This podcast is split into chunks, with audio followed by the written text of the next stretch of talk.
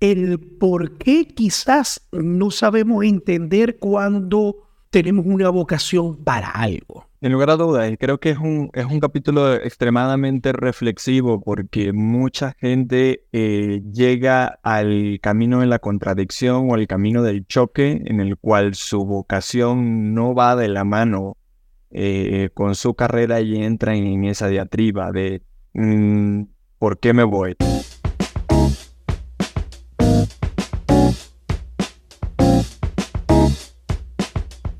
Buenos días, buenas tardes, buenas noches. Todo depende de la hora en la que nos estén escuchando.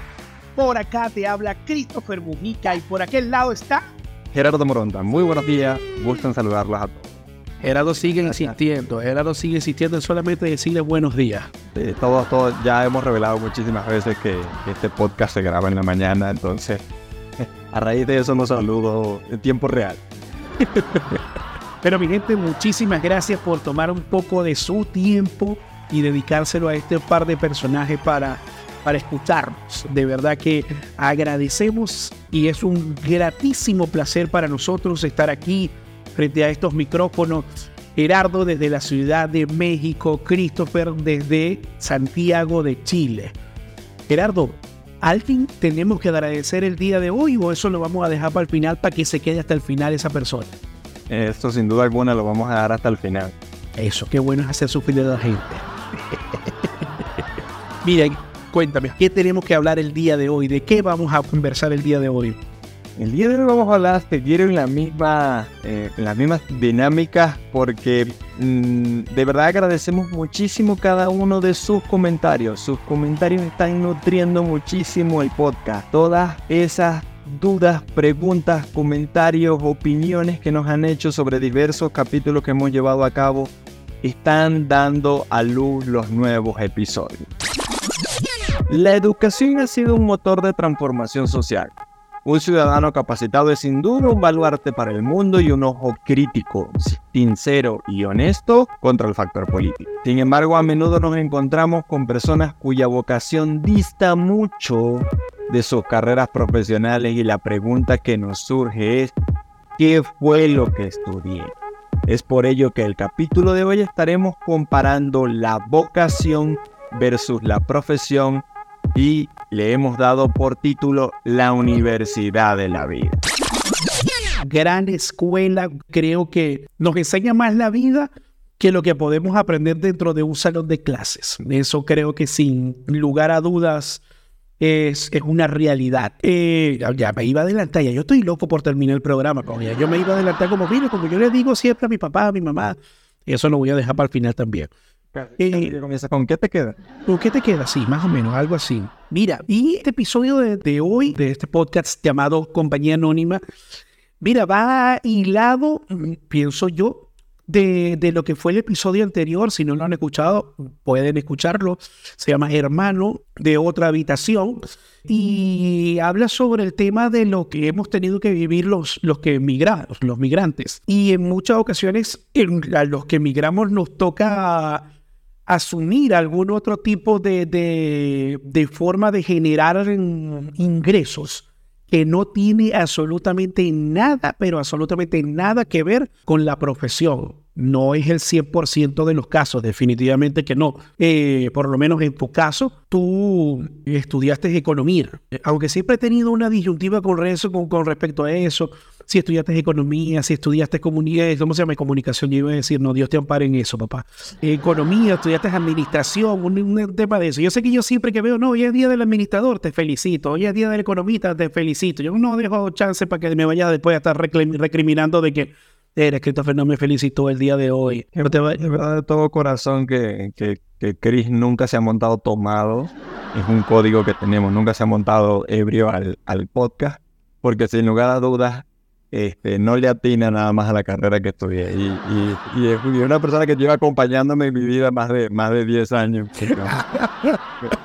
Pero cualquier parecido a la contaduría pública es, mera coincidencia. pero justo en ese punto, Chris, ¿por qué estudié eso? Esa es una pregunta muy repetitiva que hemos escuchado en esta semana a raíz de nuestro último capítulo. Y justo trae acotación que eh, hay procesos, hay personas cercanas cualquier parecido con mi sobrina, mera coincidencia, que están en ese proceso de saber qué estudian a nivel universitario, ¿no? ¿Qué carrera van a elegir? Y esa es la gran pregunta, ¿no? ¿Por qué estudié eso? ¿por qué estudiaste lo que estudiaste? ¿Y cómo llegaste a ese punto de vocación? Mira, es que es, complejo, es complejo. Yo pienso, voy a, voy a irme un poquito desde la raíz de, creo que la disyuntiva que a uno se le presenta, no sé si al principio, porque obviamente cada uno tiene su momento de darse cuenta. Porque tú dices como que ya va, esto es lo que me gusta hacer, pero esto me va a dar una estabilidad económica a futuro. Pero digámoslo, esa estabilidad económica me va a dar felicidad a futuro.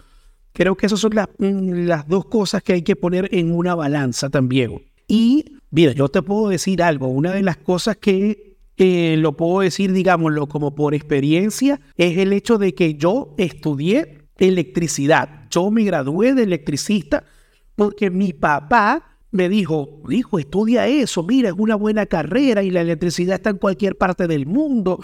Y todo, mira, yo, dale papá, seguro. Sí, es una carrera bonita, es una carrera que la agarré, la estudié y cuando me gradué, el día que me gradué, el día que me entregaron el título, le dije a mi papá y a mi mamá, tengan, aquí tienen un cuadro bonito para guindar en la pared, pero yo no voy a ejercer eso. Como lo he comentado en podcasts anteriores, yo soy músico y en ese momento en el que yo estaba entre estudiar música y, y estudiar o ejercer la electricidad, yo me incliné más por el lado de la música.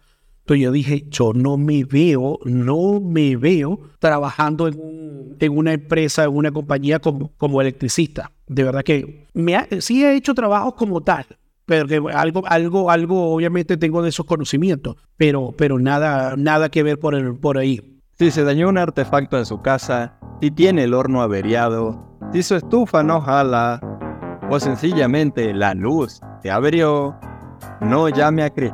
Ni me entrega el recibo de la luz porque le tengo miedo. Justo es un punto interesante, Chris. Tocaste, tocaste, mmm, creo que diatribas que comúnmente escuchamos. Mi papá me dijo que estudiara esto, mi mamá me dijo que estudiara esto. Y cabe destacar, también partamos del punto de que muchas veces los viejos lo hacen con el mayor de los corazones, con la mejor de las intenciones, pero no siempre el experimento trae un resultado positivo. De hecho, eh, escuchaba el, el, testimonio de una señora que su hija mayor le comentó en su momento que quería estudiar programación informática.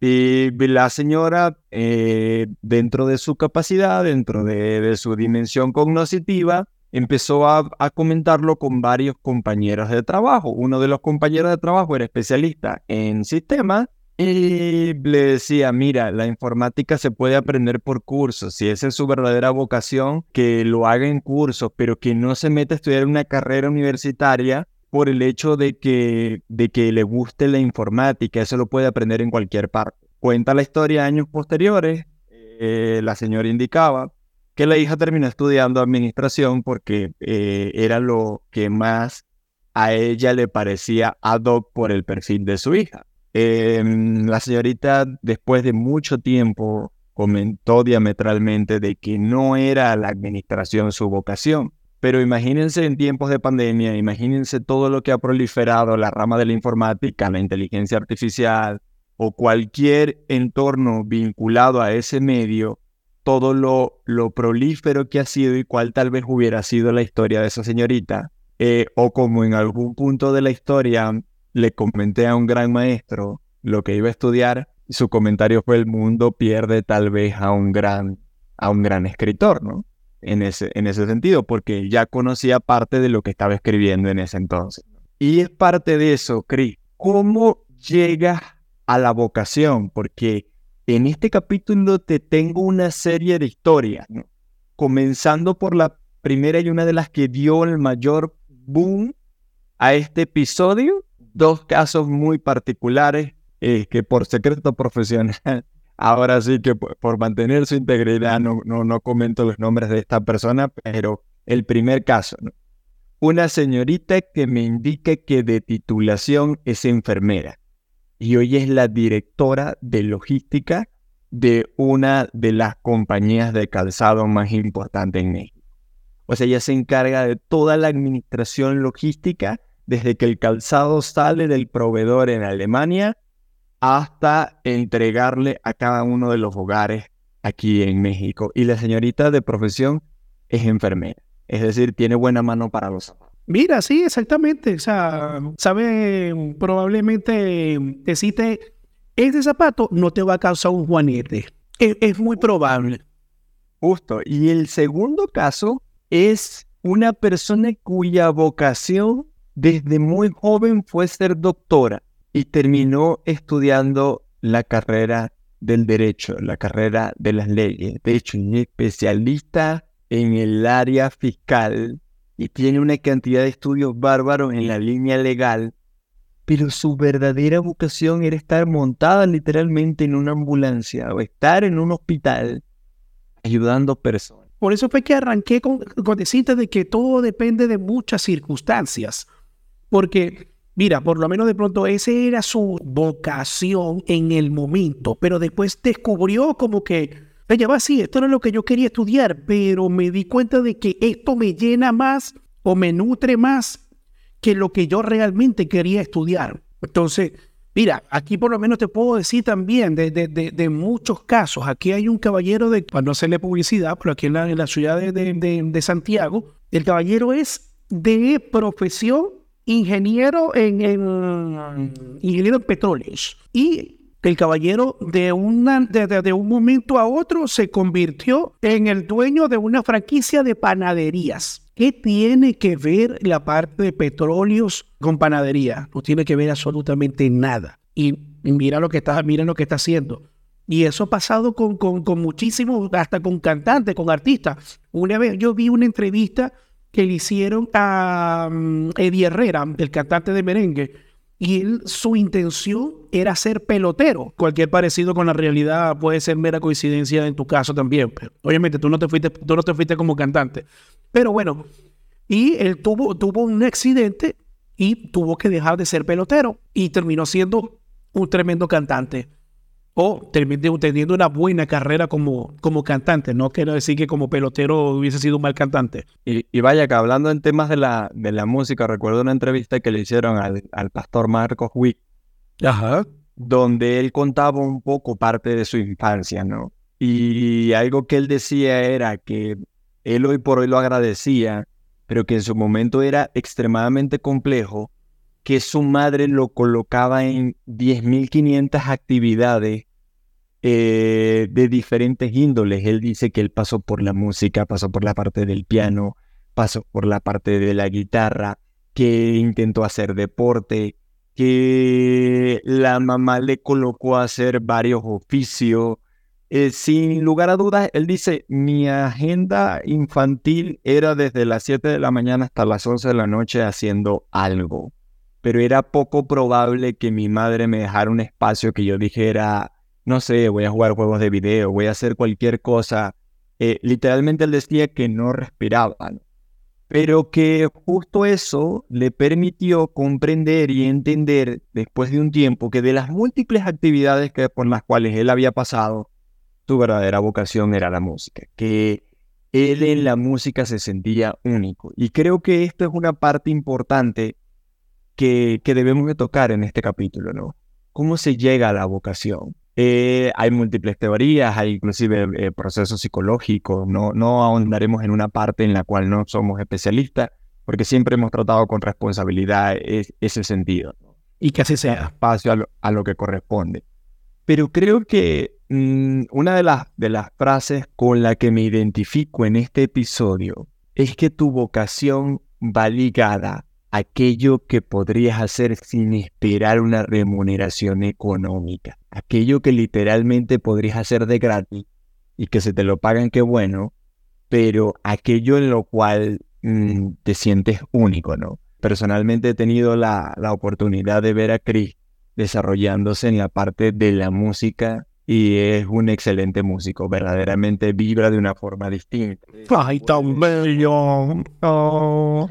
Y, y, te decía, ¿no? Con estas personas que me contaban su, su, su, experiencia, ¿no? También se suma el caso de una abogada que ya mencionamos en otro, en otro capítulo, aunque me, me, hizo la, me hizo la aclaratoria, así como, como te lo comentaba al principio, de, este, Jerry, yo no soy abogada, soy contadora, pero ejerzo la parte legal. Entonces decía, bueno, esto esto es más interesante y un poco más de lo mismo. Pero esta señorita tiene un gran amor por las acciones sociales. De hecho, participa de forma activa en esos entornos, sobre todo con el área de los niños, es una persona activa en el área de la UNICEF y en ese sentido se ve diametralmente distinta cuando realiza ese tipo de actos que cuando realiza su labor profesional. Pero justo, Cris, ese es el punto, ¿no? ¿Cómo llegas a esa vocación? Mira, es precisamente lo que tú acabas de decir ahorita. Yo creo que tú llegas a esa vocación cuando en tu corazón empiezas a sentir de que ya va, sí, yo estudié esto, pero haciendo esto me siento lleno, me siento pleno. No me importa si me pagan millones, no me importa si gano poco. O sea, me siento a gusto con eso. Obviamente es una excelente y una rica combinación. Si haciendo eso te agarran y te pagan. Entonces es una muy, muy buena combinación. De hecho, hay un humorista dominicano que a mí me encanta, que se llama Raymond Pozo. Él en su juventud, él estudió para ser sastre, ¿ok? Y él tenía su empresa, tenía su tienda, su sastrería, pero siempre le fue, o siempre tuvo esa como esa vocación por ser humorista. Emilio Lovera, el humorista venezolano, porque los dos tuvieron lo mismo. Cuando empezaron a llamarlo y a convocarlo, y mira, no, que por aquí hay un show, no, y mira, y por aquí hay otro, y toma, aquí tienes esta plata. Y ellos dos dijeron así como que, que los dos dijeron lo mismo, como que, ay, por esto pagan. Entonces, no sé, como que tú dices, yo estoy haciendo algo que me gusta, algo que, entre comillas, no considero un trabajo, porque me lo disfruto, sí, lo hago de manera profesional porque me gusta hacer las cosas bien, pero voy a recibir una remuneración por eso. Mira, creo que ahí es donde pueden ir de manera paralela profesión y vocación. Sin lugar a dudas, eso transforma mucho lo que es la vida de una persona. Eh, notas de una manera muy simple cuando la persona, diría en México, está en su jugo está en su salsa. Literalmente cuando una persona está haciendo eso que lo mueve, eso que lo motiva, eso que lo hace sentirse útil, que lo hace aportar un grano de arena a la sociedad, esa persona brilla con luz propia. Creo que es luz y sal para el mundo. Porque mm, caso atípico, ¿no? O caso contrario, vereda del frente, cuando la persona no está en aquello que le gusta, no está en aquello que disfruta, mm, te encuentras personas que te pueden llegar a decir. Ayer me decía una, una persona que estaba hablando y le comentaba, tienes todo el talento para desarrollar esta actividad, tienes toda la idea, tienes todo el know-how para desarrollar esto, pero te enfocas en otras cosas, te enfocas en aquello que te da dinero. Y no está mal, obviamente entendemos, sin lugar a dudas, todas las diferentes necesidades de cada persona. Creo que cada historia se escribe por sí sola y ninguna historia es juzgable. Pero si estudiamos la cantidad de personas que han hecho aquello que les gusta, aquello que los motiva, que han, que han abandonado carrera, mm, recuerdo un caso muy particular, el doctor Gerardo Guillén, que en algún punto de la historia, eh, por, un, por un detalle dental, tuvo que hacerme una intervención. Él comentó abiertamente que había estudiado ocho semestres de ingeniería y cuando llegó al octavo semestre, se dio cuenta que su verdadera vocación era la odontología y se dedicó a estudiar por completo odontología. Después del octavo semestre, o sea, estamos hablando de que... Casi finalizando la carrera. Justo, a punto de graduarse, ¿no? Entonces, eh, ¿por qué no desarrollo mi vocación? Se podría decir que el, que, el doctor Gerardo Guillén es un ingeniero dental. Mm, algo así. Pero, ese interrogante surge de por qué no desarrollamos la vocación y cabe destacar, no nos damos cuenta, pero creo que va muy de la mano con tomamos muy a la ligera las cosas que nos decimos incluso a nosotros mismos. No sé si te ha tocado el hecho de escuchar de yo no soy bueno para esto, yo no sirvo para aquello, yo no puedo con lo otro. En todo momento estamos desarrollando una limitación con las palabras. Mira, hay un montón de personas que me han dicho, este, Jerry, ¿qué tiene que ver un educador, un educador, un financiero y un contador público con la comunicación social? ¿no? orientado a qué tiene que hacer un contador tal vez en un podcast, ¿no? Y hablando de temas vinculantes que no son de la parte financiera. Pero creo que no limitar al genio. Em, si lo estamos haciendo bien, si lo estamos haciendo mal, eh, ya nuestro amado público no, nos emitirá su, su tema de juicio, pero creo que es importante hacer aquello que te guste. Cuando esta iniciativa nació, el eje medular de Compañía Anónima era hacer algo que nos guste, era traer un mensaje que teníamos mucho tiempo comentándolo de forma particular solamente Cris y yo y cabe destacar, de ahí nació la idea de compañía anónima y de ahí nace este proyecto de hacerlo público.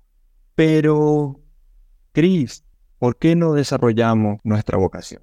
Mira, yo puedo, puedo tener, puedo tener dos, dos vertientes y, creo que ha sido una de las cosas que, que ha caracterizado el podcast obviamente entre, tú y yo.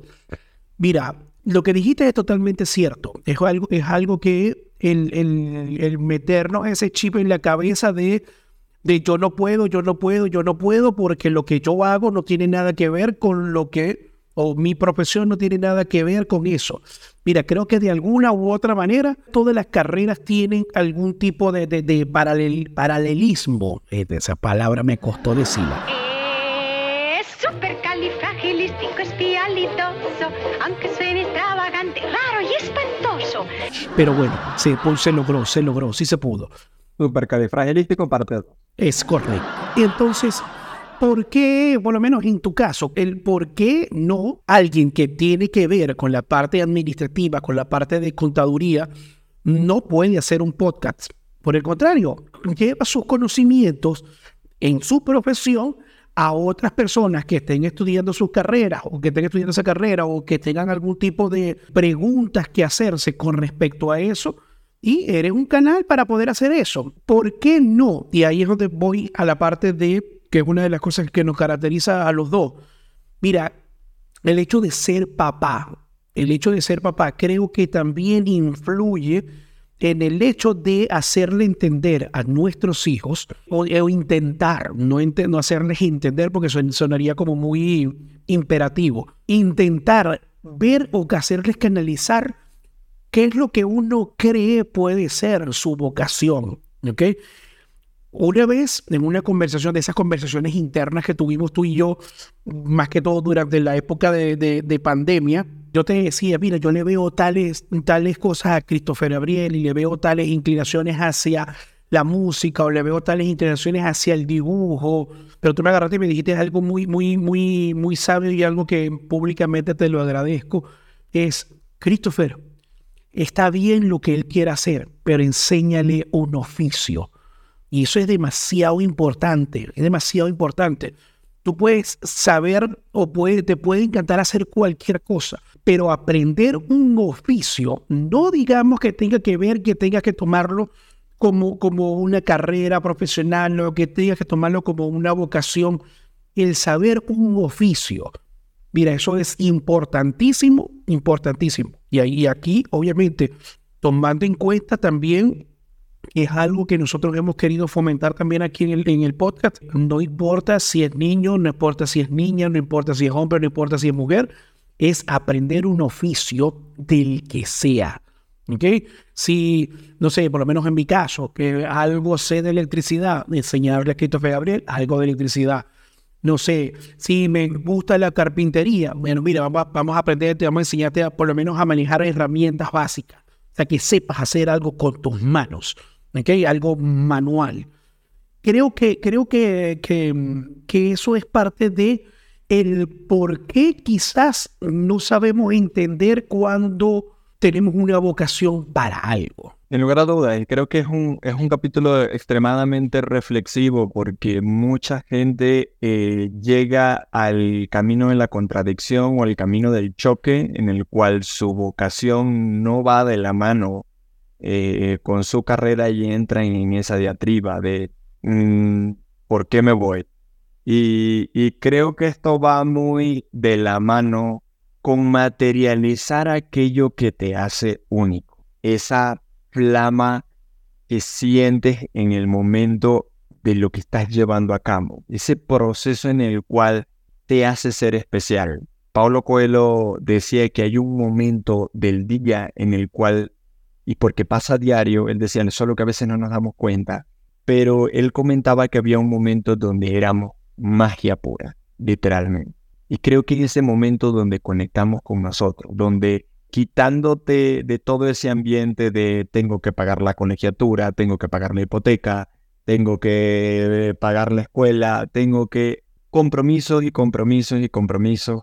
Cuando nos quitamos de ese entorno, se resume en la frase de Sir Bernard Shaw, político inglés, que decía: Llegamos al momento de sabiduría con Gerardo Moronta. Ellos ven cosas que son y se preguntan por qué. Yo veo cosas que no son y digo, ¿por qué no? Ese fue el momento de sabiduría con Gerardo Moronta. Y es eso, mira, tu genio no tiene límite. Conozco una señorita que desde muy temprana edad, eh, desde los ocho años, se montaba en los autobuses en la ciudad de Maracaibo a vender dulce. Posteriormente estudia contaduría pública, fue una compañera de carrera y en su ejercicio profesional era auditora de una cadena de hoteles, tenía una academia de baile, tenía su propio programa de televisión y radio. Y muchos dirán, pero bueno, ¿qué tiene que ver una cosa con la otra? Era parte de la vocación, era una vendedora nata, pero era una excelente bailarina, sin lugar a dudas una gran comunicadora social, entonces, desde ese punto de vista, ¿por qué limitarnos? ¿Por qué seguir colocando esas barreras donde sencillamente, incluso hasta del, hablan poco del propio autoconcepto, ¿no? Es que yo no puedo esto, es que yo no puedo lo otro, es que yo soy malo para esto. Me decía una persona recientemente en una, en una entrevista a lo que me dedico, me decía, es que yo verdaderamente soy extremadamente tonta, por poner un adjetivo eh, calificativo casi que sutil para lo que realmente expresó de su persona. Dijo, yo soy realmente tonta para el tema de los seguros, entonces no me gustaría que me fueras a decir una mentira. Pero, pero más allá de ese punto es el propio autoconcepto que tenía esa persona de sí mismo, ¿no? Y, y a veces creo que nos limitamos en el punto de decir, eh, yo no puedo con esto, yo no puedo con el otro. Pero Esencialmente, mi estimado Cristo diría, ¿con qué te quedas el día de hoy? Mira, me quedo con una frase que yo se lo dije en una ocasión a mi papá y a mi mamá. Le dije, la vida que yo estoy viviendo es culpa a ustedes, porque ustedes no hicieron plata para que yo fuera un mantenido. Esa es la... ¡Qué fuerte! pero después mi mamá me dijo, papi, pero ¿por qué me dice eso? No, pero en verdad se los agradezco mucho. Se los agradezco mucho porque creo que lo peor que tú le puedes hacer a un hijo es convertirlo en un mantenido. Creo que lo que tú tienes que enseñarle a un hijo es precisamente a, aprender a valerse por, por, por sí mismo y aprender y entender, porque a mí, de verdad que mis viejos y a ninguno de mis hermanos no, nos obligaron nunca a, estudiar, a estudiar una, una carrera. Simplemente nos decían, decían, mamá, ¿quieres estudiar eso? Dale, papi, te apoyo. O dale, mami, te apoyo. Dale, dale, dale. si, le, si le vas a dar, dale con todo, sé el mejor y esfuérzate. Pero, pero si te gusta, pero cuenta con mi apoyo, cuenta con mi ayuda. Y, creo que esas son palabras que, que, nosotros como padres tenemos que darle a, a, a, nuestros hijos, a nuestros chamos, de que se sientan de que, que el apoyo viene, viene desde, desde, desde adentro, desde casa. Mira, si ellos decidieron, no sé, estudiar como el, doctor mm, Gerardo que me comentaste, que él estudió ingeniería, pero después descubrió que ya no era ingeniería lo que quería hacer, sino que quería hacer odontología. Dijo, déle que aquí estoy, dale que aquí estamos. Creo que esa es la parte con la que me quedo. ¿Con qué te quedas tú, Jerry? Me quedo con que la vocación no tiene línea en el tiempo. he visto casos recientes, me decía un caso reciente de una persona que, que justo me atiende en la parte médica y me decía, es que tengo tres días durmiendo una hora, si bien me va, ¿no? Y le decía, ¿por qué? Y me decía, bueno, porque es que estoy eh, combinando mi trabajo con mi carrera. Y es una persona que tal vez para el parámetro o el estigma social ya no tiene la edad de 20, 21, 22 años, que en teoría es como el espacio donde uno debe de entrar a una universidad. Y hago énfasis en el DVD porque creo que no hay un espacio para ir a una universidad.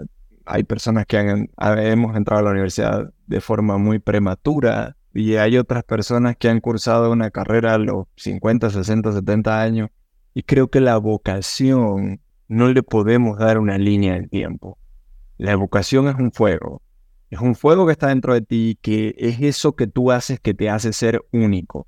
Y cabe destacar, no tiene estigma, no tiene el hecho de, no tiene un título que va a una pared, no tiene el hecho de si tú realizas disfraces o si tú eres enfermera, si eres abogada, si tu vocación es eh, tomar puntadas o tu vocación es darle un bongo y hacer música, ese es ese fuego que te hace vivo, que te hace mágico, que te hace único.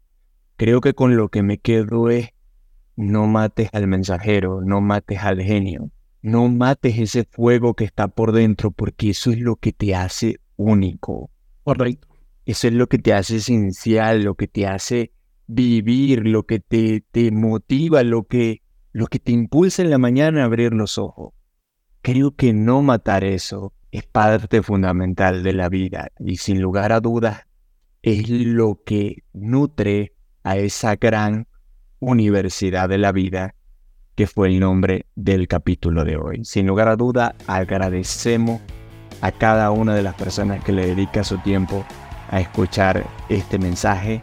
Mira, de verdad que sí, como siempre, agradecidísimos, agradecidísimos con todo y cada uno de ustedes, de eso que se toman ese tiempo para escucharnos, de ese que se toma el tiempo para enviarnos un mensaje, de ese que se tomó su tiempo para darnos un feedback, para darnos esos abrazos virtuales.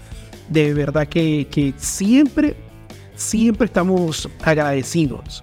A esa persona tenemos que enviarle saludos. Sin lugar a dudas, este, un gran saludo a Brenda Medina por, por ese comentario que nos hizo el vinculante al tema de la duración del capítulo y a la profundidad con el que abordamos el capítulo anterior. Sin lugar a dudas, era un capítulo especial y lo dijimos desde el principio. Era un capítulo especial porque no había restricción de tiempo. Decidimos sin lugar a dudas hacer algo diferente, algo que tocara muchas fibras y sus comentarios sin lugar a dudas nos nutren. Los invitamos a que nos comenten en el podcast, pueden seguir en las redes, pero lo importante es tener esa interacción. De todos los comentarios que nos hacen salen episodios, todos sus comentarios son tomados en cuenta, les agradecemos que se tomen ese tiempo, ese espacio para compartir con nosotros y sin lugar a dudas le damos un solemne agradecimiento a nuestros anunciantes 77 Producción Audiovisual. Bisla, no vendemos pólizas, asesoramos RIA. Gerardo, creo que va a quedar una pregunta como en el aire y eso se me acaba de ocurrir de este instante. Vamos a poner, a poner esta pregunta y la vamos a poner en nuestras redes a ver qué opinan. Si seguimos con este formato de tiempo o lo extendemos como el episodio número 10. Listo que doy gracias a Dios por el hecho de que Christopher no se suba este, ebrio al podcast, pero sin lugar a dudas, este es un espacio abierto y, las preguntas eh, pueden salir a la luz para tener esa retroalimentación de parte. Y como lo dijo Gerardo, sí pueden seguirnos, nos invitamos a seguirnos en todas las redes, en Instagram, en TikTok, en YouTube prontamente, Facebook también prontamente pero ya en todas las redes nos pueden ubicar como Compañía Anónima Podcasts. Muchas, muchas, muchas, muchas gracias a todas y cada una de las personas que nos escucharon, que duraron, llegaron hasta el final del episodio para escuchar a este par de personajes. Dios los bendiga a todos y como les decimos siempre, Cuídense, que de los buenos habemos mucho, pero nos estamos extinguiendo. Un abrazo para todos. Arrivederci.